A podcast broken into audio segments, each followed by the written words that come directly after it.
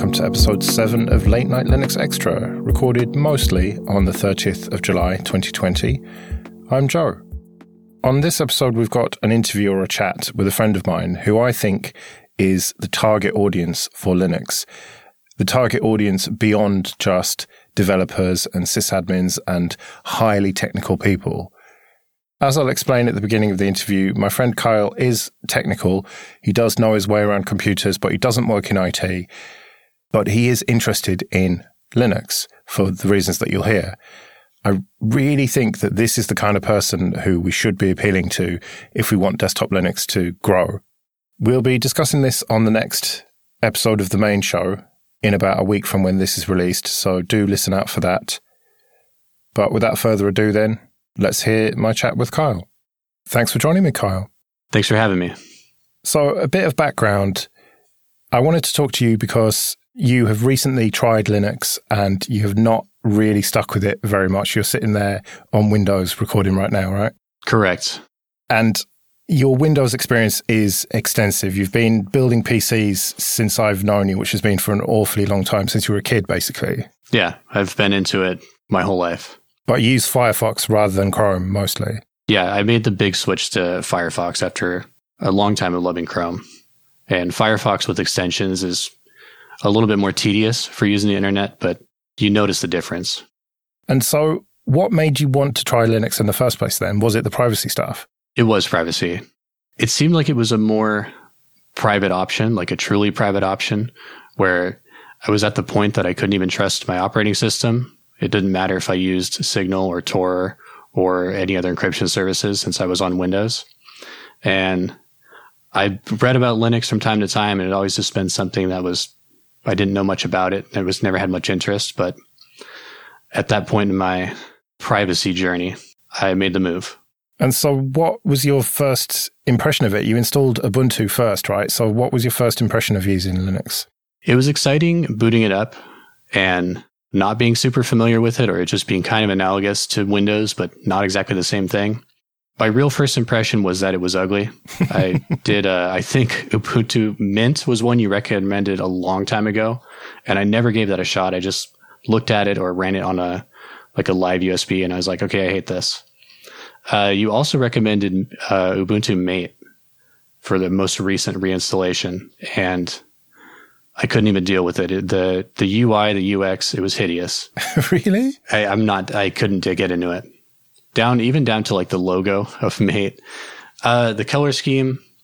Really, it seems like a lot of distributions try to change the way that Windows look, just for the sake of not looking like Windows 10 or Windows 7. And I just feel like that's a bad move because it's, I mean, for instance, Ubuntu, the stock GNOME doesn't even have a minimize button. You're, you're intended to either use hotkeys or go to the bottom taskbar or left taskbar, wherever you have it, and click on it. It just seems like for the sake of being different, they make things less intuitive. And what about Xubuntu? I think I got you to try that, right? I did try that. That was, I liked the retro look of it. Uh, it didn't have a built in night filter so, I mean, it may seem silly, but that's one of the main, like just the small conveniences of using Windows were just ripped away from me installing these distributions. And I think that's what made it really hard to get into. That as well as, I mean, it had some screen tearing issues on the desktop. And I just felt like I was running something from 15 years ago. And I wasn't sure what, what all the rave was about it. That's what's good about it, that it's like it was from 15 years ago because things were good back then. I can appreciate it in a, a vaporwave, like retro looking kind of way. but when it comes down to using it, it's just, I feel like Windows, as far as managing, like opening a folder or you're browsing your file structure, Windows just has it down, like it works. I don't know what else they could really change. It just seems fluid. So I like the Kubuntu, the Dolphin file manager, but it even had quirks about it that were, I mean, sometimes it would hang or just crash more than Windows 10 would crash it just feels like beta software. Every single distribution I've tried has felt like beta software catching up to basic features that we're used to on Windows or Mac. And this wasn't on some rubbish old hardware, right? This was on a fairly decent desktop PC. Yeah, I gave it a go on my main desktop. I actually did a bunch of distro hopping on uh, my decent tower. So, were you dual booting with Windows then? And if so, how much time were you spending in Linux versus Windows? I was dual booting. I started maybe summer of last year actually taking it seriously and saying, okay, if, unless I need to, I'm not going to boot into Windows. So probably went six months where I just felt like I was kind of dealing with things and trying to learn how to deal with Linux. And a lot of my computer use is just listening to music. It's that simple. And I feel like Linux didn't really even get that right. There weren't any, like, there's not really a foobar version that works available for Linux. There's not Winamp, but I'm not going to fault them for Winamp because that's archaic. it just, I just happen to love that software. What else was missing? Screensavers. Screensavers were not a thing. And there's times where I'll just have my, my desktop idling and I would like a screensaver to go. And Linux just didn't seem focused on any of the actual desktop user experience stuff. But there are screensavers available. You, the one that I want was unavailable, and I don't want to get into that. I tried so hard to get Electric Sheep to work on there, and I was reading through forums, and everyone's like, "Yeah, it works. Just you know, install these different dependencies." And so I would go down a rabbit hole of installing things and updating things, and would always end up with some issue where I was just like, "I don't know how to Google to get past this. I'm not proficient enough in Linux to know how to fix this," and it doesn't seem like anybody out there really cares. Ultimately also what kind of turned me off to linux was uh, some of the things with ubuntu you would just add uh, repositories. And i felt like that undermined the whole idea of it being a secure operating system because i'm going to be adding repositories to people that i don't know and i can't read code so i can't really fact check that these programs are doing what they're doing i can only rely on the community saying yeah it does what it says it does so i just feel like there was never a i couldn't fully trust it since I didn't know how to read code. And the time it would take me to do that, learn that sort of thing is just not going to happen. And you felt that you needed to add these repositories to get the functionality that you needed then? That I wanted. I mean, not that I needed. I mean, I can launch Firefox and call it a day. It's not really a whole lot that I do on there. Uh, but yes, for certain softwares that I just wanted, I wanted a good music player. I wanted something that would play FLACS, that would show me what the bit rate was, show me the sample rate, and just give me controls for audio. And that proved to be not so great. Why can't you just use VLC? VLC, you know, VLC is all right. I, ultimately, I could go back to it and just use VLC. I did, I did skip over VLC. That's a great piece of software on any operating system. But it just wasn't quite enough for you. You wanted something that was exactly like you had on Windows. It seems like you just don't like change. You know what? I think you're right. I'm very used to uh, the user experience of Windows. And like I was saying before, I think sometimes they change things just for the sake of changing them to not be like Windows. And they're not even necessarily good changes. It's just, look, it's different. It's like having a command key instead of a start key. yeah. What about gaming then? Did you try installing Steam and stuff? I did. You know, a couple of the games that were native for Linux were okay. I would say the performance was about the same as Windows. I want to say I have a bias towards Windows performance. I think that it performs better in games, but there's a really a big lack of games. And the fact that you have to use Proton or Wine or just there's things you have to deal with to even just play a game. To me, that wasn't a good desktop experience. I want to turn it on, click on uh, Steam or click on the game and just hit play and not deal with, okay, how do I get this to run at 60 frames a second at least? And so you didn't have much luck with Proton games then? It was mixed. It ultimately some games just were not available for Proton, and it happened to be one of the games I was occasionally playing at the time. And that's where Windows dual booting came in handy. And it just got to a point eventually that I would boot into Windows because if I felt like playing a game at some point, I didn't want to restart. And here we are. Right. And so was that the last straw then? The gaming thing?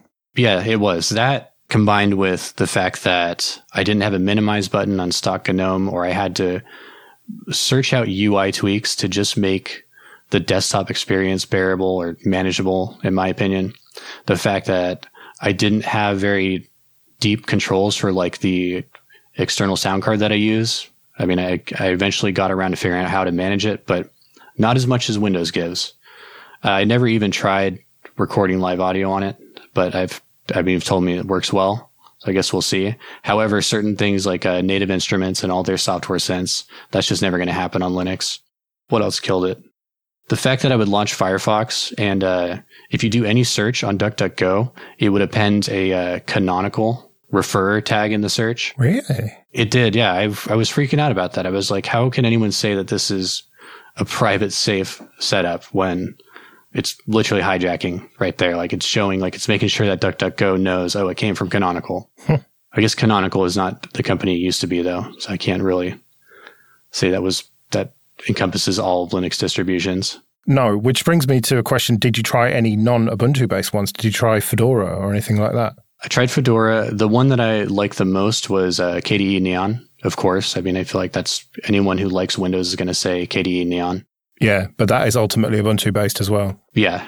But just the facelift of everything on there, it was a, a better desktop experience still had, I mean, weird hangs or crashes when you're just trying to do basic things like move windows or again, the desktop, the screen tearing on the desktop, like graphics are something that I noticed like a lot of detail in.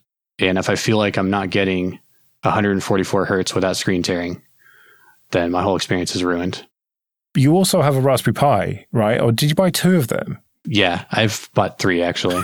well, I mean, I would always like, uh, I handed one down to a friend. So technically I have two. I have the four gig and the uh, eight gig now. Just because you had to when it came out. I mean, yeah, it came out with eight gigs. So I'm going to have to buy that. and what have you done with it then? Uh, the Pi-hole. The, the first intrigue was I, I went and visited a friend and he had like six Raspberry Pis in a formation, like nailed to his wall. and I was like, what is this? What's happening here? And he had said something about DNS resolving. And I was like, okay, well, I'm going to look into this and probably buy one because that's just cool. And uh, I set up Pi-hole for my home network and it's great. And so have you had any sort of SSH experience with that or have you just used the web GUI and stuff? I learned how to do everything SSH, which I ended up liking a lot. And of course, uh, the fact that Windows 10 just has a Ubuntu distribution on the Windows Store. That helped out a lot. Didn't even have to VM. I guess I could do it from just PowerShell as well. I think all of these are options. Yeah, there's Windows Terminal now, or you, PuTTY is the classic one that you can uh, SSH from. So, have you done any other stuff with the Pi then? I've looked around for projects. There's some cool like MP3 player or music player projects that would be uh, interesting to make with it. Although that'd be a really bulky MP3 player. I just like the idea of it. I don't know how you, I guess you'd have to have like a portable battery with it too. So it ends up being a big ordeal. The next thing that I want to do with the Pi though is I'd like to set up my own streaming server for all my lossless files or uh, videos that I have. I kind of dabbled with Jellyfin, but it, you know, it wasn't a curl install like the Pi-hole. So it ended up being something that I kind of read for a while and then entered commands and then it throws me an error after that happens enough times, I just kind of like, okay, I'm going to shelf this. Like, I'm not advanced enough at Linux to figure this out, so I don't want to deal with it.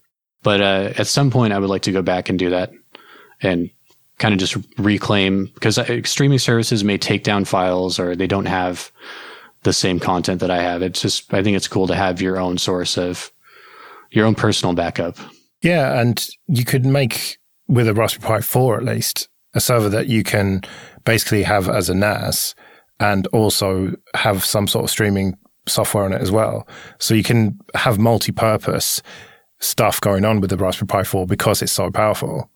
But you do need some sort of cooling on it, I think. I've got active cooling on mine. Yeah, I bought one of the the small fan shim from I think uh Pimoroni. I could be wrong with the brand. That's a cool little fan. Helps it a lot. The Pi ran a lot hotter than I anticipated. And the stock case that it comes with is a complete joke. I don't know why they even sell that shit. it looks cool though, right? It looks, that's why I got it. I was like, this looks cool. And it's OEM. It's the official one. It's got to be good. And then it's like pushing 90 degrees in there. And it's like, okay, good job, guys. yeah. So it feels like you do want to get away from Windows, but you just keep getting sucked back there because it's so familiar to you. But with privacy being such a key part of your computing, or at least your goal in computing, surely you must see yourself eventually switching over to Linux, or do you think you just can't put up with the uh, the issues? I think inevitably it will get to the point just like it got to the point where I would pretty much only use Signal for communication. And if someone wanted to communicate with me in a real way, they would have to install Signal as well. So I think it'll get to that point as for my just basic computing needs. I feel like it's never going to be that great though, because major companies that make music hardware, software just aren't there for Linux. Game companies really need to embrace it. There's just a lot that's missing for it to replace Windows, which is, it's sad, but I feel like it's been so long and Linux doesn't feel like it's anywhere after 10 years, 15 years. It's been a lot longer than that, but um, yeah, it has been a long time. But surely the way to think about it is not that it's a replacement for Windows, it's just a new separate thing. And you've got to accept that it's not going to be a, a direct one for one replacement. That's true. I, I put too much on wanting it to be just exactly like Windows, plus it's private and it's secure. What else could you want? But there's compromises involved with not using Windows. And a major one is just the general experience of using a computer is not so great, in my opinion, of course. Have you used Mac much? I haven't owned one, but I do not like using it. Because it's different. Different in the same way that Linux is sometimes different for seemingly no reason other than to be different from the other operating system. And also equally proprietary and closed source, so you can't really trust it. Yeah, and that's uh, something I'd like to know a lot more about. I've read back and forth with the privacy of, say, iOS versus Android. There's so many advocates for iOS, and I'm just not sure how they got to that point, it being a closed source operating system. I think it's just a difference of business model because with iOS, Apple, their only aim is to sell you expensive hardware and then services on top of that, apps and content and iCloud and all the rest of it. It's a very straightforward business model. Make stuff, sell it. Whereas Google's business model is a little bit more complex and involves tracking of data in order to sell you ads. And so that's that's why I would probably lean towards an iPhone if you took everything else away, like the cost of it and whatever, and the, the functionality, customizability, all the various reasons that I don't use an iPhone. I think that ultimately, if you're going to use an Android phone that has the Google services on it, then it's probably less private than using an iPhone. But it's just an instinct. You have no idea because it's it's totally proprietary. So you have no idea. Whereas at least if you use something like Lineage OS on an Android phone and don't install the Google apps, then you've got a better chance of that being private. That's something I should ask you about. Have you done much tinkering there with Android? Oh yeah, I spent a lot of time with Android tinkering. When I first got the Nexus 5. That was one of my favorite phones of all time, by the way. Uh, I did every kind of ROM there was for that. I haven't tried the newer Graphene OS, which is advertised as very secure. It just, it seems like a lot of work. You're still dealing with beta software. You're still relying on a really small handful of developers making something that's going to be fluid. And they just can't compete with the Google devs just making Android fluid out of the box. So I guess again, it's just you're trading user experience for something that is actually private and hopefully does what it says it does. And have you tried it without the Google apps then? I have. Uh, the experience is lacking. It kind of sucks, honestly, but I understand like why. I'm not a fan of F-Droid. It's that's just such an ugly app store. when it comes down to me, the reason I haven't really stuck with Linux or a custom ROM is because all I can trust is that I read that they said they're open source and I read that enough anonymous people on the internet have said that it does what it says it does, but I can't really fact check that. So I'm kind of just at the mercy of do I believe what I'm reading and is everything I'm going through to try to take some sort of stand to protect my privacy? Does it even matter? Is it worth it? Does it work? Well, the argument is that anything that's open source is being looked at by people all over the world. And you've got this very complicated software that's seriously esoteric and not many people can actually understand it. But in theory, everyone is looking at it. And I think the reality is that people are researching it and trying to find vulnerabilities to make a name for themselves. Because if you can find vulnerabilities or any shady shit or whatever in open source software, then you're going to make a massive name for yourself. You, you, you'd be, you know, say there was a backdoor in the Linux kernel, which is just totally just that I can't ever see that happening. But say there was one and someone found it, they would be world famous and it'd just be the biggest story ever. And they'd get hired by all sorts of companies. And so there is a kind of motivation there for people to find it. And that's what makes me feel more secure with it. But then again, sometimes they discover vulnerabilities that have been there for 15 years and no one found. So maybe I shouldn't be too confident. Yeah, vulnerabilities that no one's found except, I mean, probably state actors and they've been actively using those. Yeah. On a positive note, although it seems like it's a battle that we're never going to win, I've gotten a decent amount of people around me to be at least remotely interested or aware of the fact that everything they do on the internet, on their phone, anything that's done digitally, and even in real life, wherever there's a camera, is being tracked and it can be referenced by authorities at any point. And the more people around me that I can just even get slightly interested in that. Maybe a one out of 50 or one out of 100 will give a shit at all whatsoever. But if somebody does, I feel like I've made some sort of a difference there. And if apps like Signal or even the Telegram's uh, encrypted chat work the way they say they do, then that's progress in having actual privacy. Can you see yourself installing Linux for anyone else then? Probably not. I'd have to find a distribution that I felt could work for that. Like I don't like how the App Store works on Ubuntu. I don't like the fact that maybe a novice user is still going to install something or do something stupid that is going to compromise their system. And I feel like Windows is less likely. I mean, Windows is breakable, especially to novice users, but it seems like Linux is more irreparably breakable. Whereas if you go to try to fix Windows, it's okay. Oh, I uninstall this shit, run a virus scan okay, it's fixed or do a system restore. With Linux, it's like it's broken and I personally don't know how to fix that. And the advice of do the, reinstall the whole thing is not that great advice, but often that's the answer. Well, yeah, that's the answer that people will just default to. But if you know about Linux, then there are ways to fix it. Even from something that seems irreparably damaged, you can fix that system if you know what you're doing. But I suppose you don't know enough about it to support other people, is the bottom line. I would say I'm not confident enough to have someone else install Linux and then be the tech support inevitably because it's going to happen. I don't think that I have the skills to fix it. Yeah.